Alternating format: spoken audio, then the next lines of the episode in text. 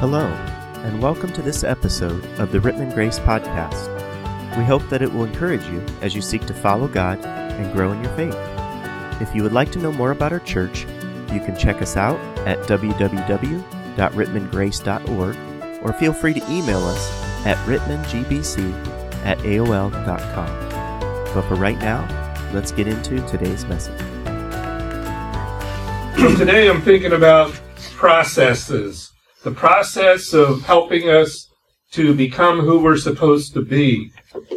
Back in the 1960s, uh, the police department in Houston, Texas, had discovered that there was a great increase of crime, uh, all kinds of things, especially like robberies and and armed robberies. And they did a study to see what was going on, who and why, and they discovered that the real increase came for in the youth area from ages 13 to 18.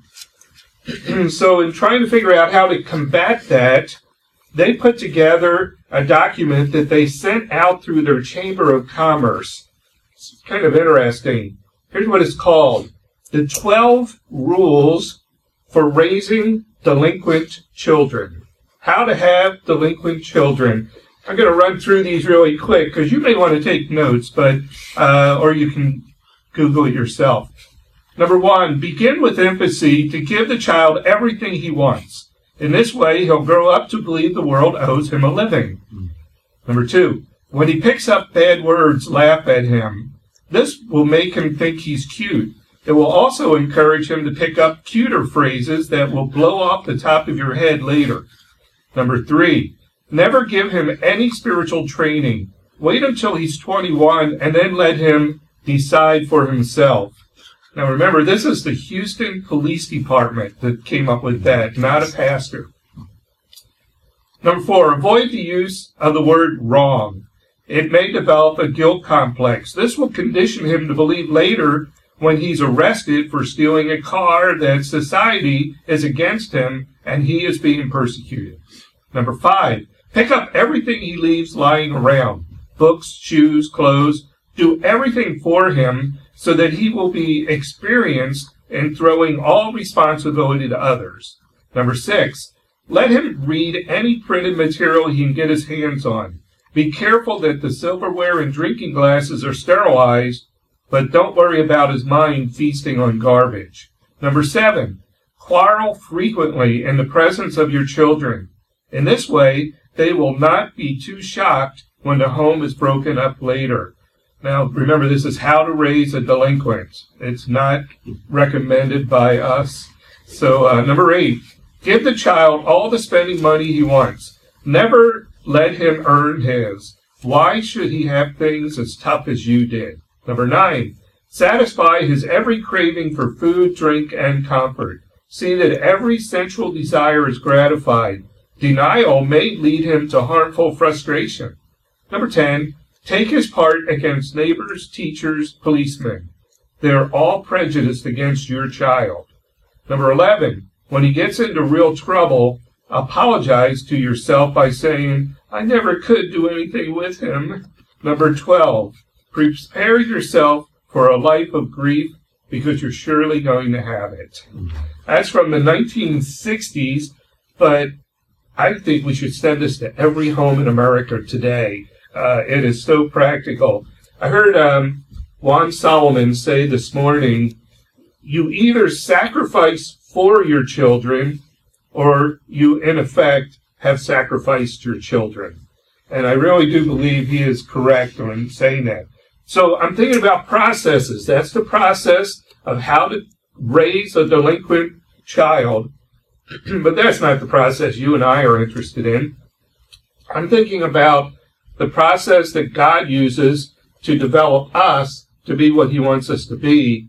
And oh, by the way, it really parallels the very same process that mums and pops use to raise their children. Now, I've never been a mother. Shocking, isn't it? However, when my kids were young, Ann and I often volunteered to do things at the school. And I remember um, that first Christmas when we were doing the party for the class, and a little boy, probably a first grader, said to me, Who are you? And I said, I'm your room mother. I believe he's still in counseling today. But uh, I've never done that. But I've been a parent, and I've seen parents, and so have you. And I know that there is a process that we go through in trying to help correct and direct our children. For instance, your two or three year old, and we've all seen this, if we haven't been involved in it, we've all seen it. Your two or three year old darts out from the yard, heads toward the street. That's frightening. Trust me. You run and you grab them right at the curb and you apply the Board of Education to the seat of knowledge. You spank them. You give just enough pain to keep it in perspective to help them go on. Then you take their hand and you take them to the backyard and you help them find the sandbox. And so you guide them into a new activity. And while you're there, you're just helping them to mold themselves into what they should be doing. And ultimately, you're restored to full fellowship with them. That's the process God used for us, and that's the process we're going to look at today. Last week we looked at why some of these unexplained, unexpected, unknowing, unwelcomed tragedies come. And uh, we suggested seven different things, and uh, there may be a lot more than that. And to abbreviate that, we could say sometimes it's due to sin, our own sin, and sometimes it's not. In Luke chapter 13, Jesus was interacting with the religious leaders of the day. And in verses 1 through 4, uh, that whole idea of does sin affect us? Why does everything happen because we're sinful? He used two illustrations to say no. One of them was he brought up to them, remember the Galileans that Pilate had executed and then mingled their blood with their sacrifices? Uh, were they more sinful than the other people around them? And Jesus said no. Then he talked about those 18 individuals who, when the Tower of Siloam fell over on them and killed them, and he said, So are they bigger sinners than everybody else? He said, No. And, and that's true. Sometimes it is due to sin. Sometimes there's other explanations. Go back and see what we talked about last week for that. When things come into our lives, a lot of us want to explain God. What is He doing? How is He a part of this? And, and that's okay, but ultimately, God doesn't need to be explained. Maybe I do, but God doesn't need to be explained. When we were young, maybe you did this too, there was a simple little prayer that we use uh, sometimes before we eat. If I remember the prayer correctly, it went something like this God is great and God is good. Then it finished up I love that you can Google this later, but uh, the Laverne and Shirley show, I remember when Squiggy prayed this. It was hilarious. And he prayed, God is great, God is good, and we thank him for his food. And Shirley started arguing with him that that's, and he's, and they had an argument over all prayers have to rhyme. Google it, it's really funny. God is great and God is good. I, I, it took me a long time before I understood that because God is great. He's powerful. He's mighty. He can do anything he wants to do. But the neat thing is he's controlled by the fact that God is good and that he's loving and compassionate and kind. And both of those kind of direct his activity. People have said that life is like a puzzle, and you probably would add with a couple pieces missing, but um, it can be a puzzle to us. Others have used the illustration of a tapestry where maybe you look underneath and all the strings are going different directions, different colors. What's the sense of this? But if you flip it over, you find the beauty of a design and, and a pattern that's just gorgeous. And life can be that way. We'll, we'll know more when we get to the other side. That's part of what Paul was saying in 2 Corinthians 5 7 when he told us that we walk by faith, not by sight. We don't see everything today. We don't know all the things. We're not given the answers. but someday we will. So, here's the process that parents use to raise kids, but God uses to develop us and to put us where He wants us to be. First of all, is He warns us. Just like the child gets spanked when he runs in the street, God warns us. Pain has a purpose. It's a warning sign. It's telling us that there's something wrong. It doesn't take much to realize that there's something wrong with our planet. Although there is something right with our planet too. For instance, it seems to be staying in a sustained orbit, and I'm thankful for that. The rotation seems to be pretty consistent. Uh, I haven't heard of people flying off the planet because it's rotating too quickly. Keeps the same distance from the sun. God created this planet to be a perfect environment for human beings. You don't believe that, put on an Earth suit, go to the moon, and at some point take it off. You will either be burnt to a crisp or frozen solid, depending on which side, whether you're facing the sun or not. God's designed this place for us to live, and He preserves it for our purposes. But still, there's something wrong with our planet. It's not the ecology. I know we're experiencing global cooling, but it's the people that's wrong. God took a risk when He created man and woman, and the risk was He made them free will beings knowing that they may rebel, and they did. Look what happened in the Garden of Eden temptation, wrong choices, and destruction because of sin. Romans chapter 8 tells us, verses 19 to 22, that the entire creation groans because of sin. The deepest problem that exists on our planet is the fact that the human race has rebelled against God. And therefore, spiritual disease has invaded our planet and it's pandemic uh, beyond belief. Sin alone affects all of our lives. It affects them socially, physically, mentally, and spiritually. Pain is God's warning system that something's wrong. C.S. Lewis said, God whispers to us in our pleasures, and he speaks in our conscience, but he shouts in our pains. It's his megaphone to rouse a deaf world. Are you listening to what God's saying? I think he's shouting to us now uh, with the megaphone of a pandemic that's telling us there's something wrong. We've been rebelling, and maybe we need to be warned. Well, not only are we warned, but he also guides us uh, into where he wants us to be, where we should be, where it's safer. We need gentle hands to guide us in the way we should go.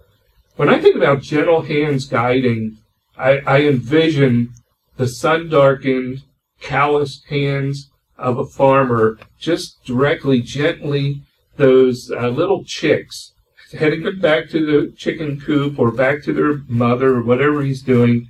And that's what God does for us. A week or two ago, I was listening to a Christian interview on a radio station.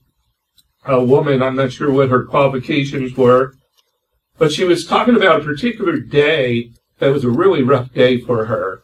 And she said she had been crying but she had activities she had to do. She dropped the kids off. She had to get some things. And she ended up at the meat market. And the butcher turned around and just said to her, How's your day today? And her answer was, Not good at all, but still another chance to trust God. And she described that as soon as she said that, this butcher turned away from her and started crying. And after a few seconds, he sort of uh, got control of himself, and he turned around and he said, Is that really true? And she said, Yes, it is. Pain and suffering can produce a healthy dependence on God. It's another chance to trust God.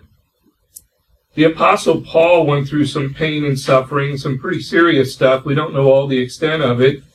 But God told him that uh, part of the process is my grace is sufficient for you. You're going to learn through this process that my strength is made perfect in your weakness. Suffering has a way of showing how weak our resources really are. I've had the experience to go into hospital rooms to visit guys who I knew, young, strong, tough guys, and to observe them in a fetal position, all because of something the size of a grain of sand, a little stone that just was tearing the insides to pieces. You know, it doesn't take much to put us in a humble position. we can choose to despair by focusing on our problems, or we can choose to see the hope that we have in God who's in control and has a plan. Some Christian psychiatrist wrote a while back a book called Happiness is a Choice. There's an awful lot of truth in that title. Some things that happen to us are not going to make sense.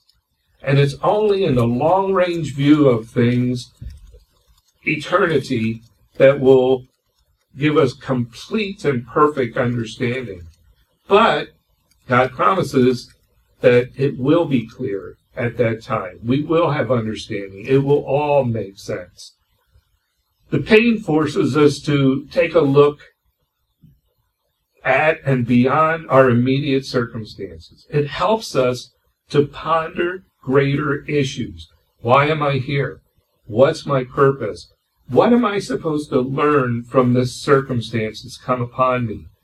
God uses these circumstances, these trials, these difficulties to direct us back toward Him. He calls us to trust Him, to receive our hope from Him, and to wait upon Him. The psalmist said, Happy or blessed is he who has the God of Jacob for his help, whose help is in the Lord his God, who made heaven and earth, the sea, and all that is in them.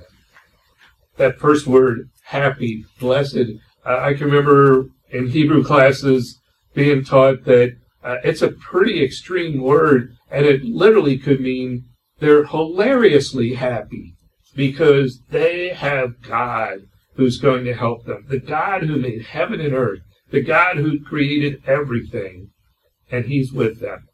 It's a pretty outstanding promise that comes from God. So we're warned, we're guided, we're also, uh, God uses this to mold us. Do you remember, this takes a long way back, the gym teacher that you had? And they made you do things, and sometimes it got to be just a little bit difficult, but they kept pushing you. And the phrase that they often used was, no pain, no gain. And it's like, okay, I get it. But that may have referred to exercise. and in order to get better physically, you need to push yourself a little further. You need to make it hurt. Whether it's a 2K or a marathon, uh, you have to embrace the process, but all along, keeping your eyes fixed and focused on the goal, the finish line. We need to rejoice about what God can and will do for us and for the glory that He's going to receive through the trials that come. Remember last week we took a look at James chapter 1 and we talked about uh, the process that was there. James described the process as it starts with trials, but God is teaching us how to persevere. And then when we do persevere and we do that consistently, there's maturity that comes and we can gain wisdom through that. And the end result is joy. The apostle Paul had his process, a, a, a different version, but it's really similar. He says this in Romans 5 these are things that Pastor Clark read to you earlier. He said, Not only so, but we also rejoice in our sufferings because we know that suffering produces perseverance, and perseverance produces character, and character brings hope. And then he says in verse 4 and hope does not disappoint us because God has poured out his love into our hearts by the Holy Spirit, whom he has given to us. You combine those two thoughts of James and Paul's, and we find that God uses pain and suffering to produce patience, perseverance, maturity, wisdom, joy, and hope. I'm pretty confident that all of us would like to have those qualities, and especially the end res- result of joy and hope. Those are great things to have. So God molds us, and He molds us in order to mature us in faith. And He molds us in order that we could be more godly in our daily walk. And He molds us so that we can become more like Jesus Christ in our character and in our life. So this life that we live in Christ is a constant process of character development. We're learning about God. We're learning how to please God. We're learning how to become more like Christ. That's what Galatians chapter 5, 22 is all about the fruits of the Spirit. Warren Wiersbe once said that God proves his sovereignty not by intervening constantly and preventing these events. How many times, I'm sure we've all done it, have you prayed, oh God, please just take this away. Please get me through this. Please change things. And God can do that, and sometimes He does. But He proves His sovereignty not by rearranging and changing all the things we don't like, according to Mr. Wiersbe, but by ruling and overruling in them so that even the tragedies end up accomplishing his ultimate purpose. I think that's what Romans 8, 28, 29 are trying to tell us. I've often said that Romans 8, 28, 29 t- teaches us that God is so great. He is so great that he can overrule even the most horrific of tragedies and somehow, in the midst of that, bring glory to himself and help us to become more like Jesus Christ. That's amazing. So God's process that he works in you and I is he may warn us, but he'll guide us and he helps mold us to be who we are. And then ultimately he's going to restore us or he binds us to himself. the problem of is often sin but it's not always. But that problem indicates, above anything else, that we are not who we should be or where we should be. That means there's a crack in the bond of fellowship with between us and our Lord. It's not a top secret, but you and I are fragile beings. We really are. I don't know about you, but I get sick. Uh, on occasion, we get hurt. Sometimes we experience loss. In life, there's hostility. Oh, I hate that. There's depression, everyday stresses, tough decisions we need to make, results in misunderstandings. All types of sinful things can come into our lives.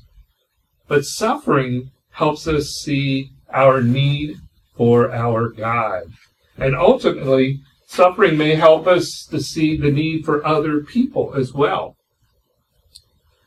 Very often I've observed in my own life that when I'm concerned about other people, I am less concerned about my own cares. And that's a really, really good thing. At least for me, uh, mentally, health wise, it's a really good thing. As believers in Christ, we're part of a body. We're part of a family. We're a group that we call a church um, that includes everyone who knows Christ as Savior.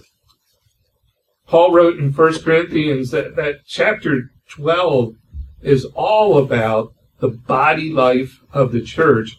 But the one phrase in verse 26 where he says, if one member suffers, all the members suffer with it. And that should be true our heart should be that if somebody's going through something that we should go to prayer for them. We should try to see how we can help them, how we can assist them, stand with them. Often, there's not much you can do. I remember a long time ago reading about first day of kindergarten for two little boys, and they got on the bus, and it must have been a city bus, and they rode off to school. Now they were coming back, and the one little boy didn't go home right after school. Of course, parents were concerned. They started looking. They walked, they retraced the bus route, and they saw at a different corner the two little boys sitting there, and they were crying. And the mother was upset, and she asked her son, why did you get off at this stop? This isn't your stop. You knew not to get off here. And the little boy said, well, my friend wanted, he got off here and realized that he was lost. And she said, well, you couldn't have helped him. You don't know where he lives. He said, I know I couldn't help him, but I could sit and cry with him. Sometimes all we can do is just be there for other people, but we do have a responsibility as believers in Christ that we are supposed to help one another in their time of need.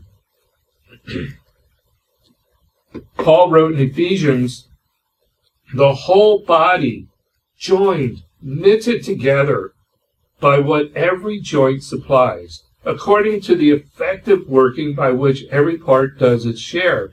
It causes growth of the body for the edifying of itself in love, and as each part does his own work. So we work together, we're dependent upon each other, and we should uh, build up one another. I have a video on my computer. I have a couple of them in this theme, but I like this a lot because, yes, I'm a Cleveland sports fan, but I'm also a Philadelphia sports fan.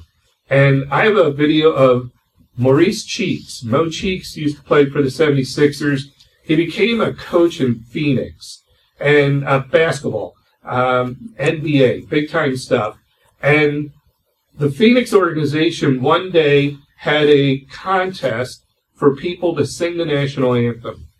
Whoever wins this is going to get to sing it at the game tonight. Well, a little 13 or 14 year old girl won the contest. I don't think she expected to, but she did. And she was actually really good. And so the next thing she knows, she's in this whirlwind and all of a sudden, she's put in front of 20, 30,000 fans and a TV audience of possibly millions of people, and she has to sing the national anthem. And she starts off singing it and does really well until, I don't know, maybe the third or fourth line, and she can't, and she blanks. She can't think of the words. The music's still playing, and she's weeping a little bit, and Mo Cheeks he's such a good guy. Everybody from Philadelphia is, but he's really a good guy. So he goes over, puts his arm around her, and he's singing the words to her. His voice is horrible. It's terrible. It's the worst you've ever heard. And she's starting to pick it up, and she finishes strong. But isn't that the way it's supposed to be in the body of Christ? Uh, we don't sing well. Not everybody does but we can sing together and we can help encourage people through. Today, figuring out how to do that in our isolated world could be a little bit tricky. We need to be creative. But all of us are calling out for answers. But instead of answers, God gives us Himself. And that's enough. It's enough to know that we can trust Him.